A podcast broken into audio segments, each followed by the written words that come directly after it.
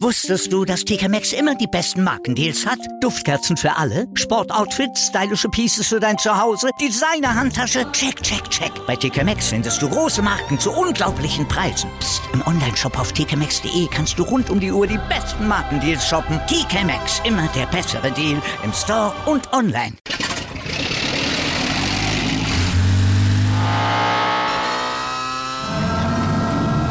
Von 0 auf 100. Aral feiert 100 Jahre mit über 100.000 Gewinnen. Zum Beispiel ein Jahr frei tanken. Jetzt ein Dankeschön, rubbellos zu jedem Einkauf. Alle Infos auf aral.de. Aral, alles super. Anwurf. Der Handball-Talk auf meinsportpodcast.de. Anwurf der Handball-Talk auf meinsportpodcast.de mit Malte Asmus. Wir fassen das gestrige Geschehen in der Handballwelt zusammen, natürlich mit unserem Experten Sebastian Mühlenhofer. Hallo Sebastian. Hallo Malte. Und da war in der Bundesliga ja ein bisschen was los. Bisschen Ärger in Stuttgart, da kommen wir gleich zu. Aber vor allem bei den Rhein-Neckar-Löwen erstmal wieder Erfolg, denn die haben mit 31 zu 26 in Minden gewonnen, den dritten Platz in der Tabelle verteidigt. Und das war für die Rhein-Neckar-Löwen natürlich dann auch das Ziel, zwei Tage vor dem Champions League-Start in Weißrussland in Brest. Also die Löwen haben sich gut eingeführt. Ja, genau, haben sie gut eingeführt, aber das war ein hartes Stück Arbeit. Gerade in der ersten Halbzeit hat Minden wirklich sehr, sehr gut mitgehalten. Ja, wirklich die Überraschungsmannschaft der Saison. Da haben sie gezeigt, warum das Ganze so ist. Führten schnell mit 2 zu 0 und konnten noch ihre Führung bis zum 5 zu 3 verteidigen. Ja, und dann gab es eine Auszeit von Nikolai Jakobsen, wo er seine Mannschaft wirklich, wirklich äh, zusammengepfiffen hat. Da muss man ganz klar sagen, hat gesagt, Leute, ihr lauft nicht zurück. Und dann wurde es wirklich ab da besser. Mit 7 zu 6 ging man dann in der 14. Minute zum ersten Mal in Führung und hat es dann besser gespielt, auch wenn dann immer Minden immer noch dranbleiben konnte, immer wieder den Ausgleich geschaffen hat beim 9 zu 9, beim 12 zu 12. Aber die Löwen gingen mit 17 zu 15 in die Halbzeitpause rein und auch in der zweiten Halbzeit zu Beginn. War es ausgeglichen, 17 zu 17, stand es dann weiter und dann führte sogar Minden nochmal beim 19 zu 18 und dann hat der, dann hat der Rhein-Neckar-Löwen haben sich dann so auf mit einem 6 zu 2 Lauf absetzen können, sind wirklich davongezogen, hatten in der Phase das Mittel des siebten Feldspielers benutzt, was sehr, sehr gut funktioniert hat. Und gerade Janik Kohlbach hat davon enorm profitiert. Am Ende hat er acht Treffer erzielen können, bei elf Versuchen eine sehr, sehr starke Quote gehabt, Jeremy Tollbrink war sogar noch ein bisschen besser, neun Tore bei elf Versuchen, also da besser Werfer gewesen auf Seiten der Rhein-Neckar-Löwen. Bei Minden war es so, dass Christopher Rambo wirklich einen sehr, sehr starken Tag mal wieder erwischt hatte. Sieben Würfe oder sieben Tore bei 13 Versuchen wirklich eine gute Quote für ihn, aber hat dann hinten in der zweiten Halbzeit bisschen mehr gestreut und ist vor allen Dingen an einem überragenden Torhüter gescheitert. Mikkel Appelgren, 18 Paraden, eine Quote von 41 Prozent, wirklich sehr, sehr stark gewesen. Auf Seiten von Mittmer Espen Christensen mit 8 Paraden, eine Quote von 22 Prozent. Ein guter Faktor, hinten raus kam Kinson Hansen nochmal 4 Paraden, eine Quote von 50 Prozent. Und dann haben es die Löwen dann wirklich sehr souverän zu Ende gespielt, haben es dann ausbauen können, dann noch auf 5 Tore beim 27 zu 22 und dann in den letzten 9 Minuten ging das dann ausgeglichen hin und her. Die Löwen waren wirklich dann die dominantere Mannschaft und haben das dann souverän zu Ende gespielt und damit auch am Ende den Sieg eingefahren. Und damit gucken wir von den recht beständigen Löwen zu den doch wetterwendischen Leipzigern, denn die haben nach ihrem ersten Auswärtssieg am Wochenende in Bietigheim jetzt gestern dann wieder eine Niederlage kassiert. 27-34, damit also auch noch deutlich in Göppingen verloren. Es geht auf und ab bei den Leipzigern, die kriegen weiter keine Konstanz rein.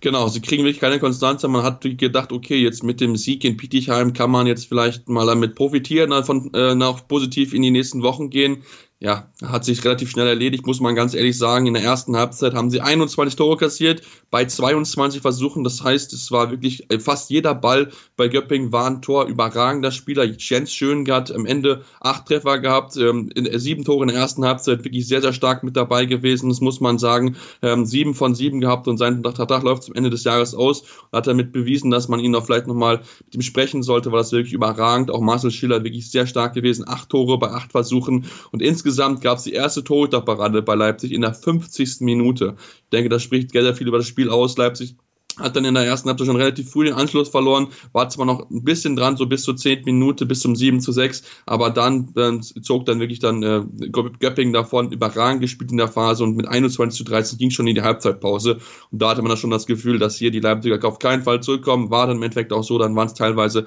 elf Tore, die dann die Göppinger vorne gewesen sind beim 24 zu 13, da haben sie wirklich überragend gespielt und ähm, hinten raus ein bisschen die Fahrt rausgenommen, da kam dann noch mal ein bisschen ran auf auch acht Tore mal und am Ende ja die sieben Tore. Gerade lag es daran, dass Philipp Weber dann sehr, sehr gut gewesen ist. Sieben Treffer bei zehn Versuchen, ein wichtiger Faktor gewesen, dass man das Spiel gewinnen konnte, aber insgesamt war die Abwehr und auch die Torhüterleistung einfach zu wenig, um hier um Punkte zu gewinnen in Göppingen und die Göppinger schicken sich wirklich an, oben mit dabei zu bleiben. Eine Wurfquote von 85 Prozent gehabt und damit verliert man meistens nicht.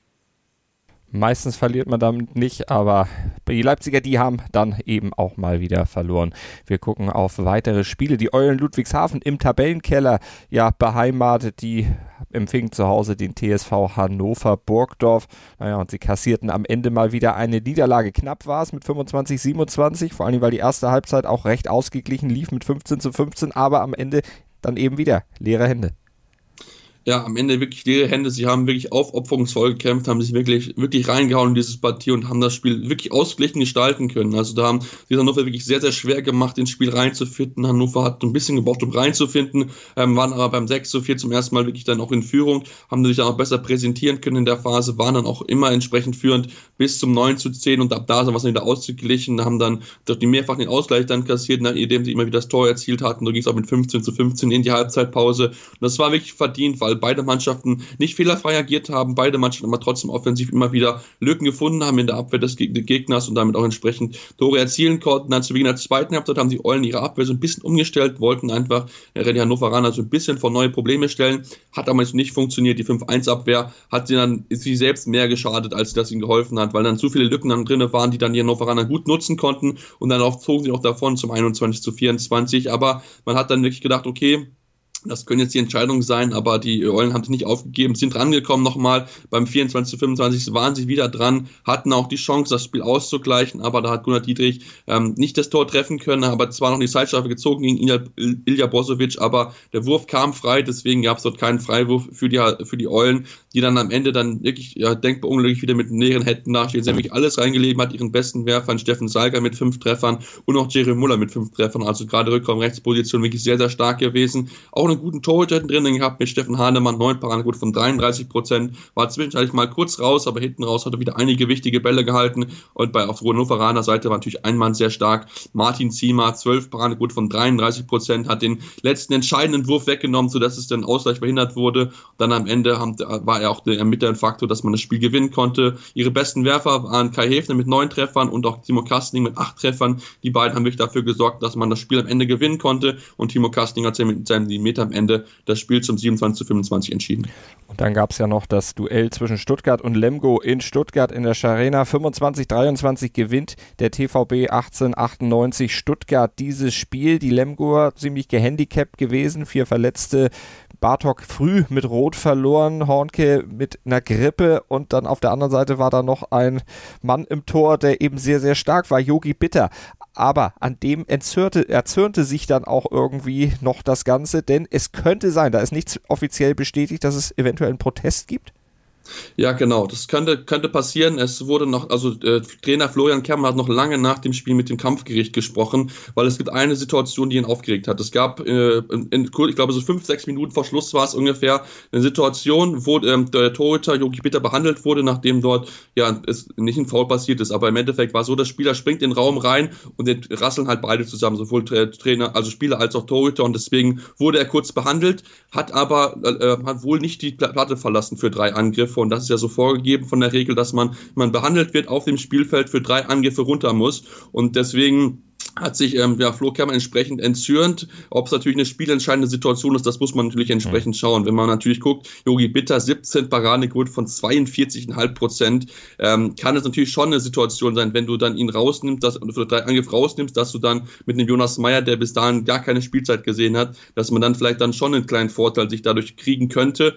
Deswegen muss man mal jetzt genau gucken. Ist wie gesagt noch nichts offiziell bestätigt, aber trotzdem, wenn wir uns das Spiel mal dann auch angucken, äh, es war wirklich ein hitziges Spiel und es war wirklich ein Spiel bis auf auf Messerschneide, weil beide Mannschaften alles gegeben haben. Die Stuttgarter waren eigentlich so ein bisschen besser, muss man sagen, auch gerade in der ersten Halbzeit, denn der TBV Lemgo gerade so die rote Karte von Donald Bartok, die absolut berechtfertigt war, griff in den Wurf und man hat ihn wirklich festgehalten. Das sah ja wirklich übel aus und da musste dann auch entsprechend ja Dominik Weiß behandelt werden. Ähm, deswegen war die rote Karte dort berechtigt gewesen, aber die Stuttgarter standen sich immer wieder mit Zeitstrafen selbst im Weg, sodass sie es noch nicht weiter ausbauen konnten. Am Ende sieben Zeitstrafen gehabt. Das ist schon eine ordentliche Anzahl, wenn man das Spiel gewinnen will und führten dann 7 zu 3 zwar, aber dann haben sie dann Lemgo rankommen lassen aufs 9 zu 820. Minute, aber ging dann trotzdem eine drei Tore Führung in die Halbzeitpause und dann zu Beginn der zweiten Halbzeit führten sie auch wieder deutlich mit fünf Treffern beim 19 zu 14 und haben aber dann wieder ein paar Fehler zu viel gemacht, waren dann zu oft in Unterzahl und ähm, haben dann Lemgo wieder rankommen lassen, aber der Yogi Bitter hat das wirklich überragend gemacht, hat da Ende dafür gesorgt, dass man das Spiel gewinnen konnte. Auf Seiten von Lemgo gab es aber auch einen guten Torhüter, Piotr Wischomirski, 12 Bahnen, gut von 48 Prozent, auch ein wichtiger Faktor für die Aufholjagd und ja, der TBV war dann dran, 24 zu 23, aber hat dann entsprechend nicht mal einen Ausgleich erzielen können. Deswegen muss man mal gucken, ob dieses 25 zu 23 so Bestand hält. Das werden wir natürlich im Blick haben für euch. Und wir haben natürlich auch den EHF-Pokal im Blick. Und da waren die Berliner gestern Abend am Start. In Ungarn mussten sie nämlich ran in Westprem gegen Balaton für Redi. Die konnten nicht in der eigenen Halle spielen, weil diese Halle nicht ausgelegt ist für große Veranstaltungen wie den EHF-Pokal. Also mussten sie nach Westprem umziehen. Und für die Ungarn war das offensichtlich nicht besonders glücklich. Sie verloren nämlich mit 4 24 zu 29 und die Berliner übernahmen die Tabellenführung in der Gruppe A. Ja, genau. Sie haben das wirklich sehr, sehr gut gespielt, die Berliner, wo auch dann unter anderem ein, in den ehemaligen Füchsspieler mit dabei waren, in im Publikum, Peter Niernic zum Beispiel, hat zugeschaut und ähm, hat gesehen, wie die Mannschaft, seine Ex-Mannschaft wirklich sehr, sehr gut gespielt hat. Ähm, die Ungarn haben einen sehr, sehr erfahrenen Torhüter, Nando Faschekasch, ähm, 42 Jahre alt, also der ist schon wirklich eine ganze Ewigkeit mit dabei, aber ansonsten ist die Mannschaft wirklich sehr, sehr jung, viele Talente mit dabei gehabt, ein, unter anderem mit Dominik Mate, neun Tore gehabt im ganzen Spiel, sehr, sehr gut gewesen, besser Werfer auf Seiten der Ungarn gewesen gewesen, aber er alleine konnte sich nicht gegen die Niederlage stemmen, weil die Hannoveraner, äh, die Berliner in der ersten Halbzeit wirklich sehr gut gespielt haben, führten mit 8 zu 5 relativ schnell und konnten auch diese Führung immer wieder verteidigen, sogar ausbauen, bis auf eine 5-Tore-Führung beim 14 zu 9. Und dann haben sie aber so ein bisschen den Faden verloren auf einmal, sodass dann die Ungarn rankamen konnten auf 16 zu 14 zur Pause. Da waren sie ja, so ein bisschen glücklich, muss man sagen, weil die Hannoveraner wirklich eigentlich gut gespielt haben, aber dann zu, zu Ende der ersten und dann auch zu Beginn der zweiten Halbzeit überhaupt nicht im Spiel drinne gewesen sind. Und da gab es 143 Sekunden nach Wiederanpfiff die Auszeit von Velimir Petkovic, weil es gab einen Ausgleich zum 16 zu 16. Der fragte seine Spieler, was ist das? Weil er überhaupt nicht zufrieden war mit der Leistung, auch mit der, mit der Körpersprache seiner Spieler und das hat aber die Wirkung gezeigt. Dann konnten sie sich dann absetzen auf 24 zu 18 und waren dann wirklich sehr, sehr gut in der Phase, haben acht Minuten lang kein Gegentor kassiert und sich am Ende dann auch so wirklich dann auch absetzen können. Wirklich starkes Spiel gezeigt, eine Wurfquote von 60 Prozent gehabt. Das ist wirklich sehr, sehr wichtig gewesen, dass man am Ende dieses Spiel gewinnen konnten. Sie hatten ihren besten Werfer in Bjarke Ellison mit sieben Treffern und auch Hans Lindner mit sechs Treffern. Wirklich sehr, sehr gut gewesen. Auch Silvio Heinevetter hat einige wichtige Bälle gehalten, gerade in der Phase, wo sie keinen Gegentor kassiert haben, war er wirklich ein wichtiger Faktor. Einige spektakuläre Paraden gehabt und am Ende gewinnen die Füchse verdient, aber es war gerade in der ersten Halbzeit ein ganzes Stück Arbeit, um dort zu gewinnen in Ungarn. Unser Sprint durch die Handballergebnisse des gestrigen Abends, die Analysen von Sebastian Mühlenhof. Wenn ihr sie weiter hören wollt und regelmäßig hören wollt, abonniert den Anwurf oder den Handballfeed hier auf meinsportpodcast.de oder bei iTunes. Dann seid ihr immer auf dem Laufenden und das mit dem Podcatcher eurer Wahl. Ganz wie ihr mögt. meinsportpodcast.de. Sport für die Ohren rund um die Uhr hier bei uns auf der Webseite. Könnt ihr natürlich auch gerne die Podcasts laden und abonnieren. Danke, Sebastian. Wusstest du, dass TK Maxx immer die besten Markendeals hat? Duftkerzen für alle, Sportoutfits, stylische Pieces für dein Zuhause, Designer-Handtasche, check, check, check. Bei TK Maxx findest du große Marken zu unglaublichen Preisen. Psst. im Onlineshop auf tkmaxx.de kannst du rund um die Uhr die besten Markendeals shoppen. TK Maxx, immer der bessere Deal im Store und online. Wieder live von ihrem Toyota-Partner mit diesem Leasing-Auftakt. Der neue Toyota Jahreshybrid. Ab 179 Euro im Monat. Ohne Anzahlung. Seine Sicherheitsassistenten laufen mit. Und ja, ab ins Netz mit voller Konnektivität. Auch am Start die Toyota Team Deutschland Sondermodelle. Ohne Anzahlung geht's in die nächste Runde. Jetzt los sprinten zu ihrem Toyota-Partner. Anwurf. Der Handball-Talk auf meinsportpodcast.de. Sportplatz mit Malta Asmus und Andreas Thies. Täglich neue Podcasts aus der Welt des Sports. Von Airhockey bis Zehnkampf. Berichterstattungen, Interviews und Fakten. Sportplatz auf meinsportpodcast.de.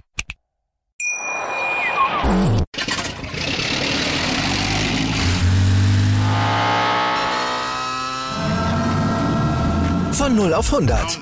Aral feiert 100 Jahre mit über 100.000 Gewinnen. Zum Beispiel ein Jahr frei tanken. Jetzt ein Dankeschön, rubbellos zu jedem Einkauf. Alle Infos auf aral.de. Aral, alles super.